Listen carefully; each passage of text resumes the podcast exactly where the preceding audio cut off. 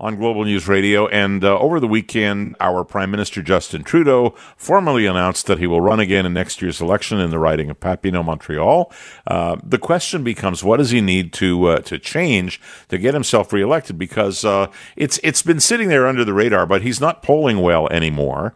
And um, I don't think it helps, frankly, for him to be um, getting into spats with citizen audience members who uh, bring up a legitimate question and and um, he puts him down like he did the woman yesterday by suggesting that there's a there's a racist overtone to her asking about where the 146 mil is to reimburse Quebec its costs, as we have sustained costs in Ontario for uh, absorbing uh, asylum seekers, or as some people term them, illegal immigrants. And and uh, so I, I did a, a, bit of a rant. Some of you may have heard of it, heard it. Oh, some of you not off the top of the program. And I essentially said, look, you got to stop running the kumbaya party. You've actually got to have some policies that make the country work. And it's not about uh, hugging everybody else and loving them. It's about being realistic. Am I on track here? And um, uh, you know, before I even go to the panel, I think I'll, I'll just play a, a, little piece of uh, of our prime minister saying what he means uh, about uh, being positive.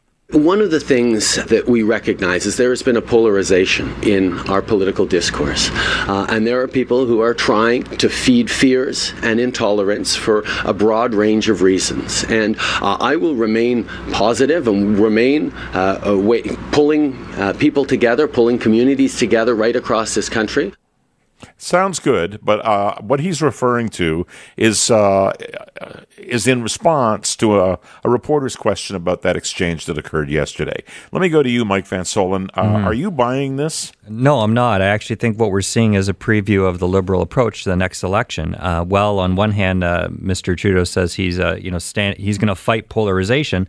He is doing that by polarizing a debate around a number of issues. Uh, either you are for uh, the environmental plan as laid out by the federal government, or you are against it. Either you are for uh, everything that the federal government has done around immigration and refugees and, and, the border, or you are against it. And not just against it, but you might well be racist. You might well be a climate change denier. So while he says he's fighting polarization, he is in fact trying to polarize this debate so that it can be one about identity politics and that he can suggest that anybody who would support, the, I guess, either of the opposition leaders, I'm particularly thinking about Andrew Scheer of the PCs, who is now tied with him in the polls, um, is somehow a knuckle dragging racist. Mm-hmm. Politicking is normal, and that's politicking. However, suggesting that people who don't agree with you might be racist takes it a bit over the line, Kim, right?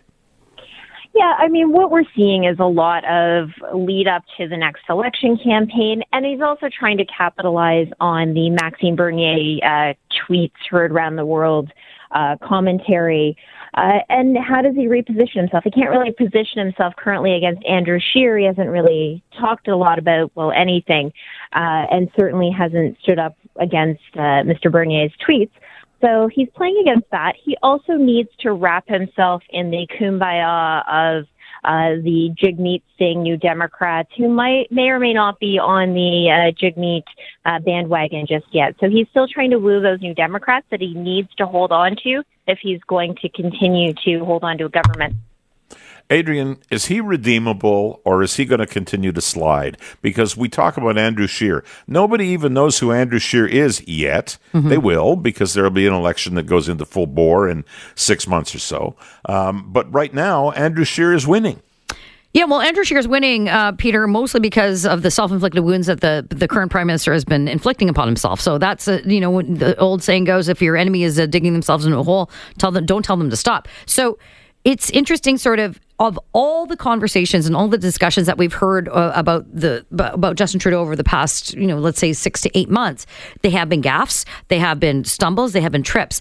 Have you noticed though, even in, in any of the clips that he gave, as as as race baiting and as divisive as the prime minister wants to be, you know, one thing we haven't heard from him talking about the economy. Talking about the economy is where, for conservatives at least, they win and lose elections. And so, if Andrew Scheer, who has a big policy convention coming up in Halifax this weekend, if they are able to carve out one aspect of what you and I know is going to be some crazy stuff that will come out of the Tory conventions because they always do come Yep. out of Tory conventions.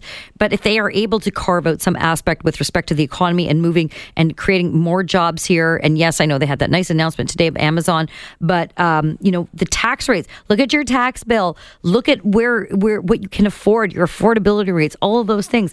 That's where conservatives win. Justin Trudeau cannot talk about the economy. He's got a finance minister that is tainted. He's got a number of ministers around the table right now that can't get a NAFTA deal done. That's where the Tories have to sort of focus and, and, and, and really look at him right now. Well, that's the next big one. After we get by the uh, the municipal election, and when we come back, I want to talk about that election, not in terms of 25 or 44 seats, but in terms of uh, this past weekend, which saw us continue um, shootings and knifings, so more homicides for Toronto, and how much of an election topic that's going to be. I am Peter Sherman. This is Topics Worthy of Discussion. Our panel, uh, Adrienne Batra, Kim Wright, and Mike Van Soelen back in a moment.